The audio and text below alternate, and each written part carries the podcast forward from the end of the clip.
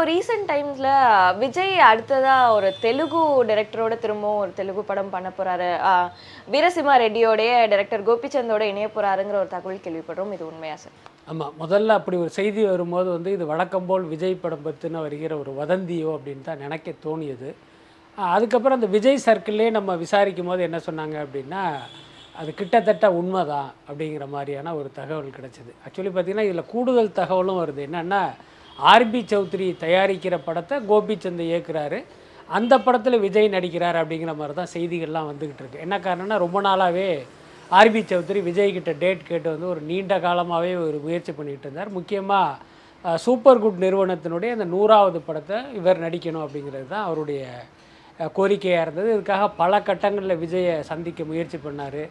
விஜய்கிட்டேருந்து ஒரு பெரிய ரெஸ்பான்ஸே இல்லை. இன்னும் சொல்லப்போனால் மெர்சலோ சர்க்காரோ ஷூட்டிங் நடக்கும்போது இவர் சொல்லாமையே விஜய்கிட்ட விஜயை மீட் பண்ண போய், அதனால் விஜய் வந்து கொஞ்சம் டென்ஷன் ஆகி சௌத்ரியை மீட் பண்ணாமையே அவரை திருப்பி அனுப்பிச்ச சம்பவங்கள்லாம் நடந்தது. அதுக்கப்புறம் வாரிசு படப்பிடிப்பில் என்னென்னா, சரத்குமார் வந்து இதே மாதிரி, அடடா உங்களை விஜய் சந்திக்க முடியலையே உங்களால், நான் உங்களை கூட்டிகிட்டு போகிறேன் அப்படின்ட்டு ஆர் பி சௌத்ரியை இதே மாதிரி விஜய்க்கு சொல்லாமையே கூட்டிகிட்டு போய் அவரை மீட் பண்ண வச்சு, அதில் விஜய் வந்து கொஞ்சம் டென்ஷன் ஆகி சாரை பார்க்கலாம் சாருங்கிற மாதிரி சொல்லி அனுப்பிச்சாருங்கிற மாதிரி தகவல்லாம் வந்தது. ஸோ இந்த சூழலில் தான் ஆர் பி சௌத்ரி தயாரிப்பில் இவர் நடிக்க போகிறாருங்கிற மாதிரி செய்தி வந்தது. பட் அதை வந்து நம்ம விஜய் சைட்லேயே கிராஸ் செக் பண்ணோம். பட் அவங்க வந்து ஃபால்ஸ் நியூஸ் அப்படிங்கிற மாதிரி அதை சொல்கிறாங்க. அதோட அர்த்தம் என்னென்னா, ஆர் பி சௌத்ரி தயாரிப்பில் கோபிச்சந்த் படத்தில் இவர் நடிக்கலை அப்படிங்கிறதா தான் இருக்குது. அதே நேரம் கோபிச்சந்த் கிட்டே இவர் சில மாதங்களுக்கு முன்னாலேயே ஒரு மீட்டிங் நடந்து அதில் அவர் ஒரு லைன் சொல்லி விஜய் ஓகே பண்ணியிருக்கார் அப்படிங்கிற மாதிரி ஒரு தகவல் கிடச்சிது. இதில் கூடுதல் தகவல் என்னென்னா, அந்த மைத்ரி மூவி மேக்கர்ஸ் தான் இந்த படத்தை தயாரிக்க போகிறாங்களாம். ஸோ அதுதான் இப்போ உள்ள தகவல். ஆனால் இப்போ இதில் முக்கியமான கேள்வி என்னென்னா, லியோ படத்துக்கு அப்புறமா விஜய் நடிப்பதாக இருந்தது வந்து அட்லி இயக்கத்தில் சன் பிக்சர்ஸ் படம் தான். இப்போ திடீர்னு கோபிச்சந்த் படம் உள்ளே வர்றதுனால இப்போ விஜய் அறுபத்தெட்டு படத்தையே கோபிச்சந்த் இயக்க போகிறாரா அல்லது அட்லி படத்துக்கு அப்புறமா இது இயக்க போகிறாரா அப்படிங்கிறது இன்னும் உறுதியாக தெரியலை. அதே நேரம் நம்ம விசாரிக்கும் போது என்ன சொல்கிறாங்கன்னா, விஜயை பொறுத்த வரைக்கும் அவருடைய அடுத்த படங்கிறது அட்லி படத்தை தான் மைண்டில் வச்சுருக்காரு. சேம் டைம் என்னென்னா, அட்லி வந்து ஒர்க் பண்ணுறதுல கரெக்டாக அந்த சொன்ன டேட்டில் படத்தை முடிக்க மாட்டார், கொஞ்சம் அப்படி இழுத்துருவார். அந்த மாதிரி ஒருவேளை ஜவான் படத்தினுடைய படப்பிடிப்பு கொஞ்சம் டிலே ஆகி அதனால் என்னென்னு கேட்டிங்கன்னா, இப்போ அட்லிக்காக நம்ம காத்துக்கிட்டு இருக்கிற மாதிரியான ஒரு சூழ்நிலை வந்துடுமோ அப்படின்னு ஒரு சின்ன பயம் வந்து விஜய்க்கு இருக்குது. ஸோ அதுக்கு ஆல்டர்னேட்டிவாக தான் இப்படி ஒரு ப்ராஜெக்டை ரெடி பண்ணி வச்சுருக்காரு அப்படிங்கிற மாதிரி சொல்கிறாங்க.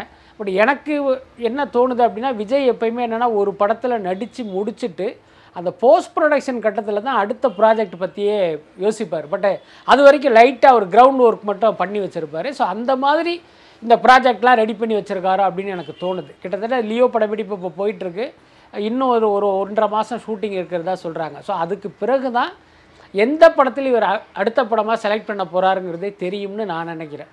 நிச்சயமா சார். இப்போ கோபிச்சந்த் படம் அப்படின்னும் போது வாரிசு படம் வந்து இங்கேயுமே சரியா வரவேற்பு பெறல, தெலுங்குலையுமே வருஷடுன்னு ரிலீஸ் ஆயிருந்தது. ஆனால் அப்பவும் அங்கேயுமே அது வந்து சரியான ஒரு வரவேற்பு பெறலன்னு தான் இருக்கும்போது, அப்படி இருக்கும்போது திரும்பவும் ஒரு தெலுங்கு டைரக்டர் கிட்ட விஜய் போவார்? நிச்சயமா. நீங்கள் ரசிகருடைய பாயிண்ட் ஆஃப் வியூவில் பார்த்தீங்கன்னா, வாரிசு வந்து ஒரு சீரியல் மாதிரி இருந்தது அப்படிங்கிறது தான் கருத்தாக இருந்துச்சு. இன்னும் சில பேர் பார்த்தீங்கன்னா அது ரொம்ப தெலுங்குத்தனமாக இருந்துச்சு அப்படின்லாம் நாம் சொன்னோம்.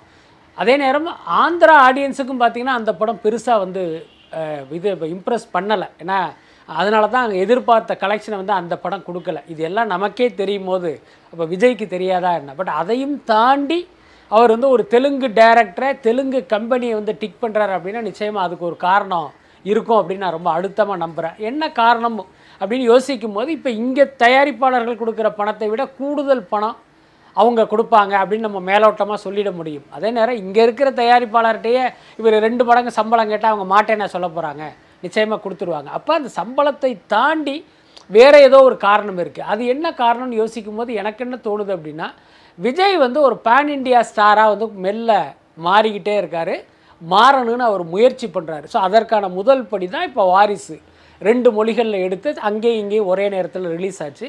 அதுக்கு முன்னே மாஸ்டர் படத்தையும் பார்த்திங்கன்னா அதே மாதிரி அவங்க தெலுங்கில் வந்து ஒரு பெரிய அளவில் ப்ரொமோட்லாம் பண்ணி எடுத்துகிட்டு போனாங்க. ஸோ இப்போ என்னென்னா, மீண்டும் ஒரு தெலுங்கு பட இயக்குனருடைய இயக்கத்தில் நடிக்கும்போது இப்போ இங்கே பிரச்சனை இல்லை, ஏன்னா அது விஜய் படம் தான். யார் இயக்குனாலும் தமிழ்நாட்டை பொறுத்த வரைக்கும் அது விஜய் படம் தான். அதே இது ஆந்திராவுக்கு போகும்போது அங்குள்ள இயக்குனர் வந்து இயக்குற படம் போது அது ஒரு நேரடி தெலுங்கு படமாக அந்த ஆடியன்ஸை ரீச் ஆகும். ஸோ அதன் மூலம் பார்த்திங்கன்னா ஒரு பெரிய கலெக்ஷன் சாத்தியமாகி விஜயுடைய மார்க்கெட் வந்து ஒரு அடுத்த இடத்துக்கு போகும். ஸோ இதையெல்லாம் கணக்கு பண்ணி தான் இந்த இயக்குனர் அவர் சூஸ் பண்ணியிருக்காரு அப்படின்னு நான் நினைக்கிறேன். இன்னொரு பக்கம் தெலுங்கு இயக்குனர்களுடைய அந்த கமர்ஷியல் இருக்குல்ல, அது வந்து வேறு லெவலில் இருக்கும். முக்கியமாக அந்த கோபிச்சந்தே எடுத்துக்கிட்டால் வீரசிம்மா ரெட்டியெல்லாம் பாலகிருஷ்ணா வச்சு பண்ணவர் சும்மா தெறிக்க விட்டுருப்பார்ல. ஸோ அப்படி ஒரு படம் பண்ணி அந்த ரசிகர்களை ரீச் பண்ணுவோன்னு அவர் நினச்சிருக்கலாம். ஸோ இதெல்லாம் தான் விஜயுடைய கால்குலேஷனாக இருக்கும்னு நினைக்கிறேன். நிச்சயமாக சார். இப்போது ரீசெண்டாக நேற்று முந்தா நேற்று பார்த்தோம்னா சிம்பு வந்து இப்போது ஆக்டிவாக வந்து இருக்கிறத பார்க்க முடியுது. அவரோட ரசிகர் மன்ற நிர்வாகிகளுக்கு பிரியாணி அவரை பரிமாறுற ஒரு விஷுவல் எல்லாமே பார்க்க முடிஞ்சது. அவர் அடுத்தடுத்து வந்து ஆக்டிவாக இருப்பார், அடுத்து ரசிகர்களுக்கு வந்து ட்ரீட்டாக தான் இருக்கும் அப்படின்னு சொல்லிட்டு இருந்தார். இப்போது ரசிகர் மன்ற நிர்வாகிகள்லாம் போய் சந்திக்கிறார், ரசிகர்களை சந்திக்கிறாரு. அவர் வந்து திரும்பவும் ஒரு கம்பேக் கொடுக்கறதுக்கு ரெடி ஆகிட்டார்னு எடுத்துக்கலாமா? அதை ரெடி ஆகிட்டார் அப்படின்னு எடுத்துக்கலாமா அப்படின்னா அது சிம்பு தான் அந்த பதிலை கரெக்டாக சொல்லணும். ஏன்னா ஒவ்வொரு முறையும் இந்த மாதிரி பல சம்பவங்களை நம்ம பார்த்துருக்கோம். பயங்கரமாக அவர் வந்து இவர் மேடைகள்லாம் நான் வந்துட்டேன் அப்படிலாம் பேசுவார், ஆனால் அதுக்கப்புறம் அதை கரெக்டாக பயன்படுத்திக்க மாட்டார். இந்த முறையாவது அவர் பயன்படுத்திக்கணும் அப்படின்னு நம்ம நிஜமான ஒரு அக்கறையோடு சொல்கிறோம். அதே நேரம் இந்த ரசிகர்களுக்கு இந்த பிரியாணி கொடுக்குறது அப்படின்ட்டுருக்குல்ல, இதையும் கூட நீங்கள் வந்து ஒரு பப்ளிசிட்டி மெட்டீரியலாக அதை எடுத்துகிட்டு வரணுமான்னு எனக்கு ஒரு கேள்வி இருக்குது. என்னென்னா உங்களை வாழ வைப்பது ரசிகர்கள் தான். நீங்கள் மூணு வேளை பிரியாணி திம்பதற்கே இந்த ரசிகர்கள் தான் காரணமாக இருக்காங்க. ஸோ அப்படி இருக்கும்போது அவர்களோடு நீங்கள் வந்து ஒரு கெட் டுகெதர் பண்ணுறீங்க, அவங்களோட நீங்கள் சேர்ந்து சாப்பிடணும் அல்லது அவர்களுக்கு நீங்கள் உணவு கொடுக்குறீங்க அப்படின்னா அதை நீங்கள் வந்து இந்த மாதிரியான எந்த ஊடக வெளிச்சமும் இல்லாமல் நீங்கள் ஒரு ப்ரைவேட்டு ஃபங்க்ஷனாக அதை நீங்கள் பண்ணிட்டு போயிடலாம். அதை வந்து நீங்கள் அப்படி உள்ளே வர்றது, அதை ஒரு பத்து கேமரா எடுக்கிறது, அதை பிரியாணி கொடுக்குறதுக்கு ஒரு க்ளோஸ்அப் வைக்கிறது அப்படிங்கிறது எனக்கு என்னமோ ஒரு மாதிரி நெரு நெருடலாக தோணுச்சு. பட் இந்த மாதிரியான நிகழ்வுகள் மட்டுமே சிம்பு வந்து பயங்கர ஆக்டிவாக இருக்கார், மீண்டும் வந்து பெரிய கம்பேக் கொடுப்பார் அப்படின்னு வந்து நம்ம நினைக்க தோணலை எனக்கு. ஒரு பக்கம் சிம்பு ரசிகர்களை சந்திக்கிறார், இன்னொரு பக்கம் இன்னைக்கு பார்த்தோம் அப்படின்னா தனுஷோடைய ரசிகர் மன்ற நிர்வாகிகள் வந்து நீர்மோர் பந்தல் வந்து வச்சிருந்தாங்க, அதை மாரி செல்வராஜ் வந்து திறந்து வைக்கிறாரு. ஸோ இதை நீங்கள் எப்படி பார்க்குறீங்க சார்? அதான் அதே மாதிரியான மற்றொரு காமெடி தான் அது. இன்னும் சொல்லப்போனால் பத்திரிகையாளர் குரூப்லேயே இந்த செய்தி அந்த பிஆர்ஓ மூலமாக ஷேர் பண்ணுறாங்க. என்னென்னா இது மாதிரி தனுஷ் ரசிகர் மன்றம் சார்பாக நீர்மோர் பந்தல் திறக்கிறோம், ஊடகங்கள்லாம் அந்த இடத்துக்கு வாங்க, அதனுடைய அட்ரஸ் இது தான், இது தான் கூகுள் மேப்பு அப்படின்லாம் போட்டிருந்தாங்க. எனக்கு உண்மையிலே சிரிப்பு வந்தது. ஒரு என்னென்னா ஒரு பக்கம் மக்களை வந்து இவங்க எப்படி நினைக்கிறாங்கங்கிறது ஒரு பக்கம், இன்னொரு பக்கம் இந்த ஊடகங்கள்லாம் ஒரு வெட்டி வேலையாக பார்த்துக்கிட்டு இருக்காங்க, எங்கே கூப்பிட்டாலும் வருவாங்க, எதுக்கு கூப்பிட்டாலும் வருவாங்க அப்படின்னு நினச்சிட்டாங்களே அப்படிங்கிற ஒரு வேதனை தான். நான் என்ன சொல்கிறேன், ஒரு கோடை காலத்தில் மக்களுக்கு என்னென்னு கேட்டால் நிச்சயமாக நாம் தாகம் தீர்க்க வேண்டியது எல்லாருடைய கடமை. நீங்கள்லாம் நடிகர்கள், கோடிக்கணக்கில் பணம் இருக்குது, அதை உங்கள் பணத்துலேயும் நீங்கள் பண்ணலாம். ஸோ அதை ஏதோ ஒரு ரசிகர் மன்றம் மூலமாக பண்ணுறதா செய்கிறீங்க, சரி பண்ணிட்டு போங்க. அதுக்கு எதுக்கு பார்த்திங்கன்னா ஊடகங்களை கூப்பிட்டு நீங்கள் வாங்க, நாங்கள் வந்து ஒரு டம்ளர் மோர் கொடுக்க போகிறத வந்து நீங்கள் ஊரை கூட்டி உலகத்தை கூட்டி பண்ணணுமா என்ன? அதெல்லாம் ஒரு சீப்பான பப்ளிசிட்டி தான். அந்த சிம்பு பிரியாணி கொடுத்த மாதிரி தான் இதுவும். நான் என்ன சொல்கிறேன், இதெல்லாம் என்னென்னு கேட்டிங்கன்னா நீங்கள் வந்து பப்ளிசிட்டி நோக்கம் இல்லாமல் ஒரு இயல்பாக செய்ய வேண்டிய ஒரு விஷயம், இதையும் கூட நீங்கள் வந்து உங்களுடைய விளம்பரத்துக்கு பயன்படுத்துகிறீங்க அப்படின்னா உங்களை என்ன சொல்கிறதுன்னு தெரியல. மாரி செல்வராஜ்னு பேசும்போது மாமன்னன் படம் ஜூன் மாதம் வெளியாகும்ன்ற ஒரு தகவல் வெளியாகி இருக்கேன் சார். அது ஜூன் மாதத்தில் எப்போது எதிர்பார்க்கலாம் அந்த படம்? ஆக்சுவலி பார்த்திங்கன்னா அந்த சிவகார்த்திகேயன் நடித்த மாவீரன் படம் அந்த பக்ரீத்தை முன்னிட்டு வர்ற விடுமுறை நாட்களில் அந்த படத்தை ரிலீஸ் பண்ணணுங்கிறது தான் அவங்களுடைய டார்கெட்டு. கிட்டத்தட்ட பல மாதங்களாகவே அந்த தேதிக்கு வந்து இவங்க தான் துண்டு போட்டு காத்துக்கிட்டு இருந்தாங்க. இப்போ திடீர்னு பார்த்திங்கன்னா அந்த மாமன்னன் படத்தை அதே தேதியில் கொண்டு வரணும் அப்படின்ட்டு ரெட் ஜெயண்ட் வந்து டிசைட் பண்ணியிருக்காங்களாம். ஸோ இப்போ மாமன் படம் வர்றது மாமன்னன் படம் அந்த தேதியில் வர்றதுனால நிச்சயமாக எந்த படமே அந்த தேதியில் வராது அப்படிங்கிறது தான் உண்மை. அதுலேயும் சிவகார்த்திகேயன் படம் நிச்சயமாக வராது. இப்போ எனக்கு கிடைச்ச தகவல் என்னென்னா சிவகார்த்திகேயன் வந்து ஒரு பயங்கரமான அப்செட்டில் இருக்காராம். என்னென்னா நம்ம இவ்வளவு பிளான் பண்ணி இந்த டேட்டை வந்து லாக் பண்ணி வச்சுருந்தோம், அதுக்குள்ளார வந்து இவங்க டிஸ்டர்ப் பண்ணுறாங்களேங்கிற மாதிரியான ஒரு வருத்தத்தில் இருக்காங்களாம். அநேகமாக இந்த படம் வந்து ஒரு ஒரு மாதம் தள்ளி ரிலீஸ் ஆகுறதுக்கு வாய்ப்பு இருக்குது. அதுக்கப்புறம் மாமன்னன் படத்தையே இந்த டேட்டில் அவங்க கொண்டு வராங்க. இவங்க என்ன டேட்டில் வேணாலும் கொண்டு வரலாமே அப்படின்னா உதயநிதியுடைய கரியர்லேயே இது வந்து ஒரு மிகப்பெரிய பட்ஜெட் படம். அதனால் இந்த படத்தை வந்து இந்த மாதிரியான ஒரு விடுமுறை நாட்களில் எடுத்துகிட்டு வந்தால் தான் நம்ம கலெக்ட் பண்ண முடியுங்கிற மாதிரி இவங்க ஃபீல் பண்ணுறாங்களாம். ஸோ அதனால் இவர்கள் இந்த நாளில் கொண்டு வந்து நம்ம பணத்தை எடுக்கணும்னு நினைக்கிறாங்க. ஸோ அதனால் பாதிக்கப்பட்டது சிவகார்த்திகேயனாக இருக்கார். நிச்சயமா. இப்போ பொன்னியின் செல்வன் டூ படத்துக்கான ப்ரொமோஷன்ஸ் எல்லாம் ஸ்டார்ட் பண்ணிட்டாங்க. தென் டெய்லியும் ஒரு சிட்டிஸில் போய் ப்ரொமோஷன் பண்ணிட்டு இருக்காங்க. பட் ஆனால் பாகுபலி டூ வரும்போதாக இருக்கட்டும் சரி, இல்லை கேஜிஎஃப் டூ வரும்போதாக இருக்கட்டும் சரி, அப்போ வந்து இருந்த அளவுக்கு ஹைப் வந்து இப்போ பொன்னியின் செல்வன் பார்ட் டூக்கு இல்லைங்கிறத பார்க்கப்படுது. இதை நீங்கள் எப்படி பார்க்குறீங்க? இல்லை, உண்மைதான். அந்த ஃபீலிங் வந்து எனக்கும் கூட இருக்குது. என்னென்னா இவங்க மறுபடியும் ஆரம்பித்து எல்லா இடங்களுக்கும் போகிறாங்களே தவிர, ஆனால் என்னென்னு கேட்டிங்கன்னா அந்த நீங்கள் சொல்கிற மாதிரியான அந்த படங்கள் ஏற்படுத்தின ஒரு ஹைப்பை வந்து இது க்ரியேட் பண்ணலை.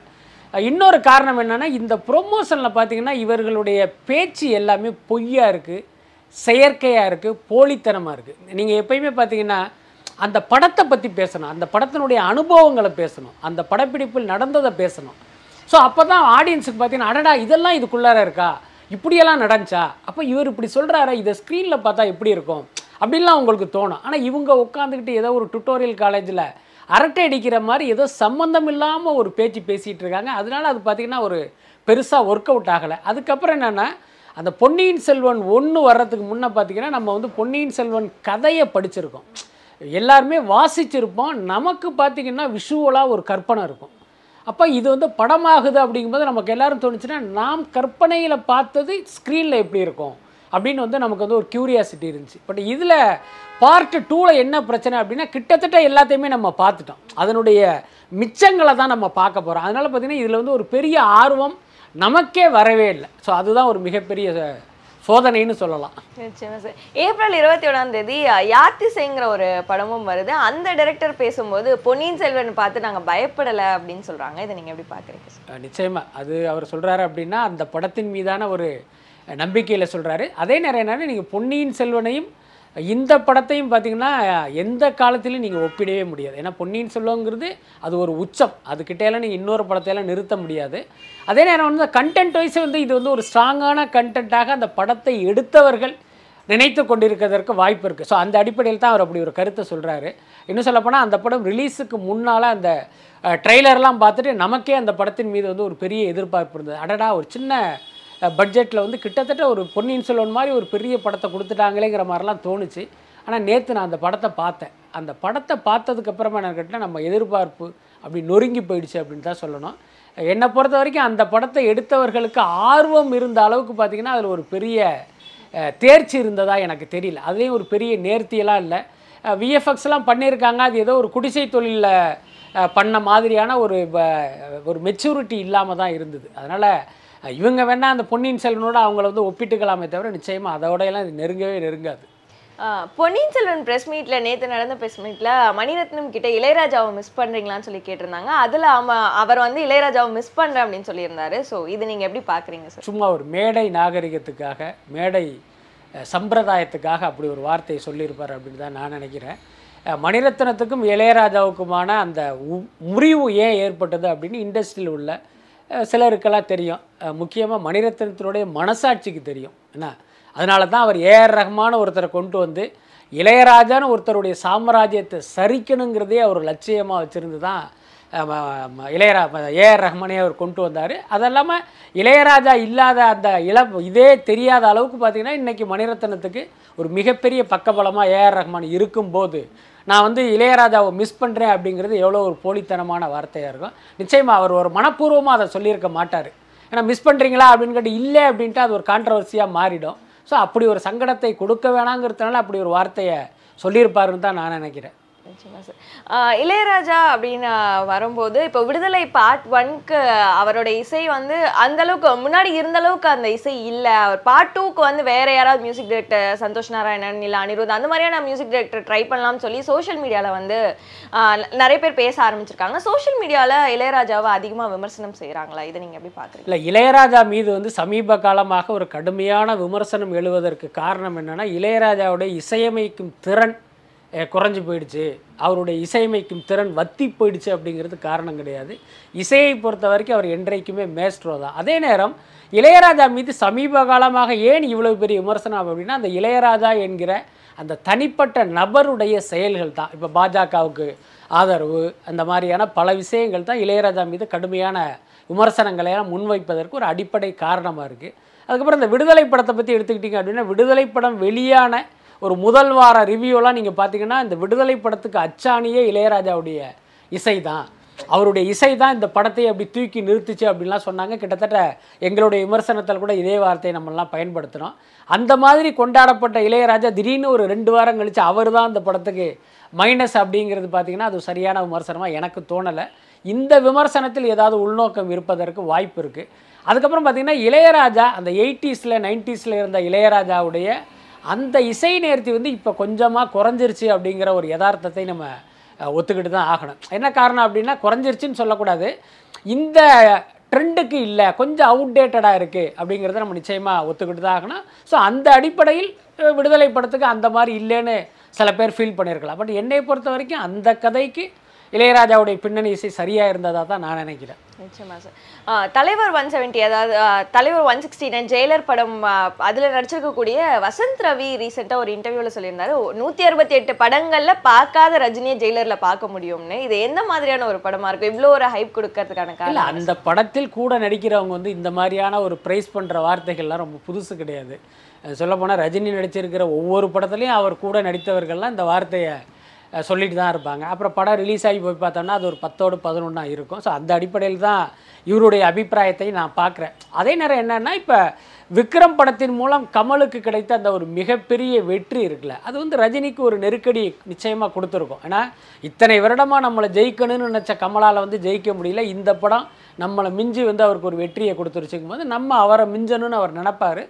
அது வந்து பார்த்திங்கன்னா பல வகையிலையும் வந்து அவருக்கு வந்து ஒரு கூடுதல் அழுத்தத்தையும் நெருக்கடியையும் ஒரு இன்வால்மெண்ட்டையும் நிச்சயமாக கொடுத்துருக்கோம். அதனால் ஜெயிலர் வந்து ஒரு பெட்டரான படமாக இருக்கும், அதில் மாற்றமே இல்லை. அதுக்காக இது வரைக்கும் நூற்றி அறுபத்தி ஏழு படத்தில் பார்க்காத ஒரு ரஜினியை இதில் பார்த்துட்டோம் அப்படிங்கிறதெல்லாம் ரொம்ப ஒரு மிகையான வார்த்தையாக தான் நான் பார்க்குறேன்.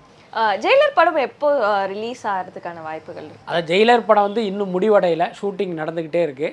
அதே நேரம் பார்த்திங்கன்னா இவங்க வந்து ஒவ்வொரு டேட்டாக சொன்னாங்க. முதல்ல பார்த்திங்கன்னா தீபாவளி அப்படின்னாங்க, அதுக்கப்புறம் லியோ டேட்டில் வரலாமா அப்படின்னு ஒரு பேச்சுவார்த்தை நடந்ததெல்லாம் சொல்லப்பட்டது. அதுக்கப்புறம் இப்போ விசாரிக்கும் போது என்ன சொன்னாங்க அப்படின்னா கடைசியாக சன் பிக்சர்ஸ் பிளான் பண்ணது வந்து கிறிஸ்மஸ்க்கு வந்துடலாம் அப்படிங்கிற மாதிரி ஒரு பிளானில் இருந்திருக்காங்க. பட் இப்போ ரீசெண்டாக என்ன முடிவு பண்ணியிருக்காங்களா, விநாயகர் சதுர்த்தி அன்னைக்கு ஜெயிலர் ரிலீஸுங்கிற மாதிரி பிளான் பண்ணியிருக்காங்க. ஸோ இது எல்லாமே அந்த ப்ரொடக்ஷன் ஹவுஸில் பேசுகிற அந்த பேச்சுவார்த்தைகள் தான். இது எதுவுமே வந்து இறுதியான முடிவாக நம்ம சொல்ல முடியாது. நாளைக்கே திடீர்னு இந்த படம் டிலே ஆகுது அப்படின்னா அது தள்ளி போகிறதுக்கும் வாய்ப்பு இருக்குது. இல்லைம்மா சீக்கிரமே படம் காப்பி ரெடி ஆகிடுச்சு அப்படின்னா கொஞ்சம் முன்னால் வர்றதுக்கும் வாய்ப்பு இருக்குது. பட் இப்போதைக்கு உள்ள தகவல் படி விநாயகர் சதுர்த்தி அன்னைக்கு ஜெயிலர் வருவதற்கு வாய்ப்பு இருக்குது. நிச்சயமா சார்.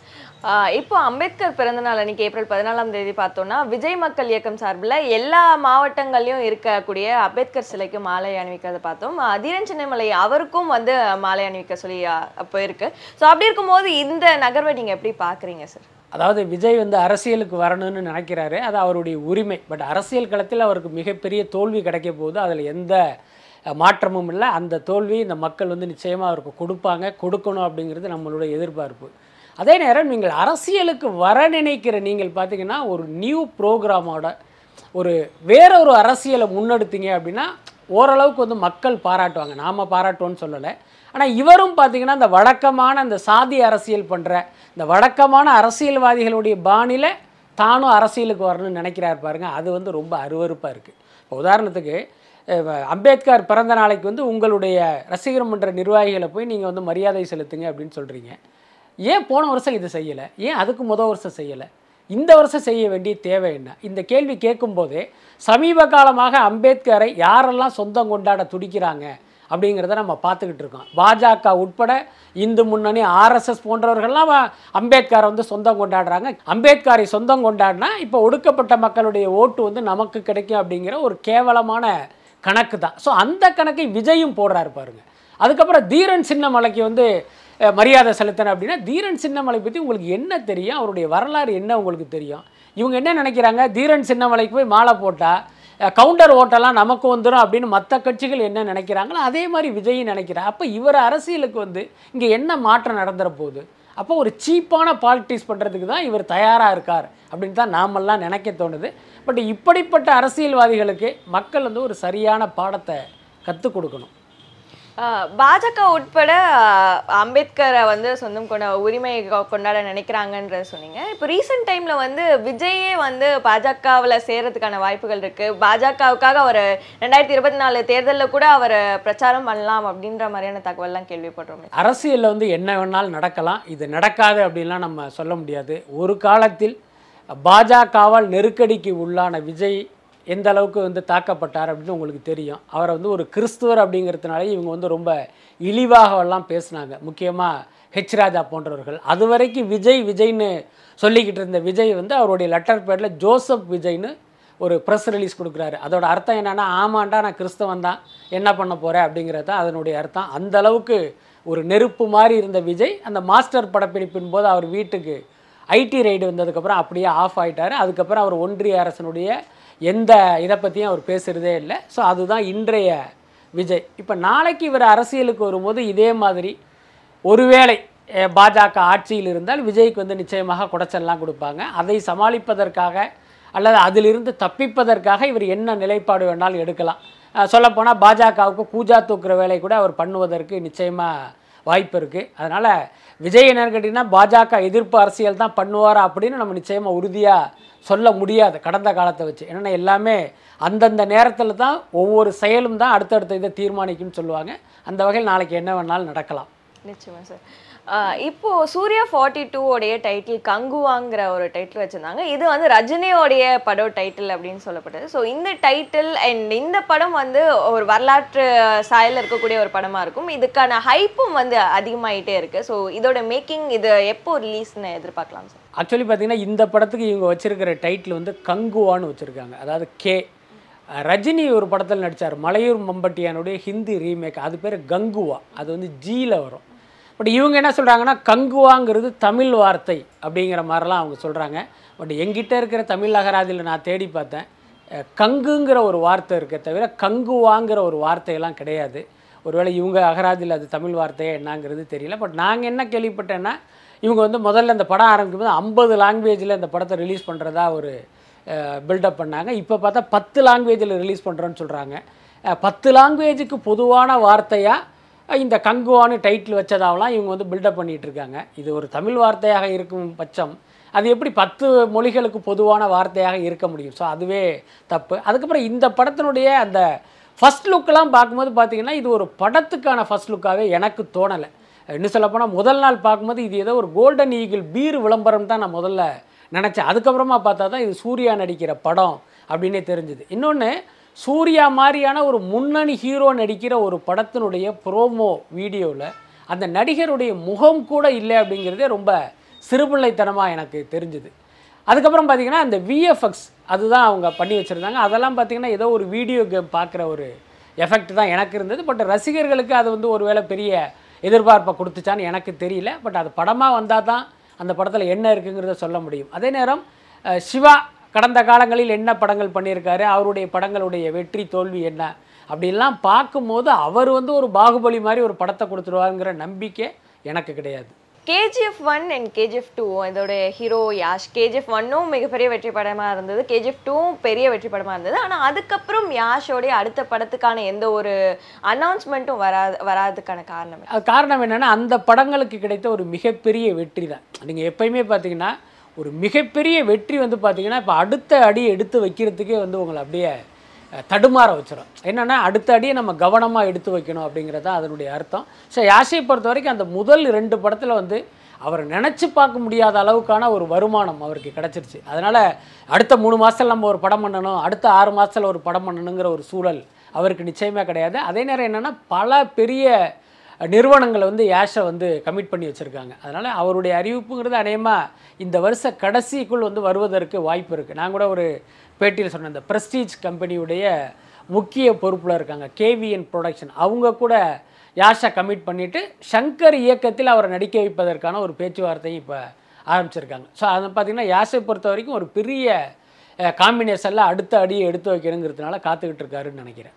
நிச்சயமா சார். இப்போ அன்பரிவு அவங்களுடைய டைரக்ஷன்ல அனிருத்தும் லோகேஷும் நடிக்கிறதா அதோ தகவலாக கேள்விப்படுறோம். இதை நீங்க எப்படி பார்க்கலாம்? ஆமா, அப்படி ஒரு தகவல் நமக்கு வந்தது. முதல்ல வந்து என்னாலேயே நம்ப முடியல. ஏன்னா லோகேஷ் கனகராஜ் இன்றைக்கி பார்த்தீங்கன்னா மோஸ்ட் வாண்டட் டைரக்டர் அவர். அவருக்கு பின்னால் ரஜினி, சல்மான் கான், யாஷ்னு பார்த்தீங்கன்னா பெரிய பெரிய ஹீரோக்கள்லாம் காத்துக்கிட்டு இருக்காங்க. அப்படி இருக்கும்போது இவர் இப்படி நடிக்க போகிறாருங்கிற மாதிரியான ஒரு டவுட் இருந்தது. பட் ஆனால் நம்ம வெளியே விசாரிக்கும் போது அப்படி ஒரு அப்ரோச் நடக்கிறது உண்மைதான் அப்படின்னு சொன்னாங்க. அன்பரிவு என்ன நினச்சிருக்காங்க அப்படின்னா, அவங்க ஏற்கனவே ஒரு படம் ஆரம்பித்தாங்க, அந்த படம் டேக் ஆஃப் ஆகலை. அதனால் என்னென்னா சரி அடுத்த படம் என்னென்னா அனிருத், லோகேஷ் ஸோ ரெண்டு பேரையும் சேர்ந்து நடிக்க வைக்கலாம், ரெண்டு பேரையும் லீட் ரோலில் நடிக்க வைக்கலாங்கிற மாதிரி இவங்க பிளான் பண்ணிகிட்டு இருக்காங்களாம். பட் அதுக்கு லோகேஷ் ஒத்துக்குவாரா அப்படின்னு தெரியல. என்னுடைய தனிப்பட்ட கருத்து அவர் லோகேஷ் ஒத்துக்குவதற்கான வாய்ப்பு ரொம்ப கம்மி அப்படின்னு நான் நினைக்கிறேன். பட் அது மெட்டீரியலைஸ் ஆகும்போது பார்க்கலாம்.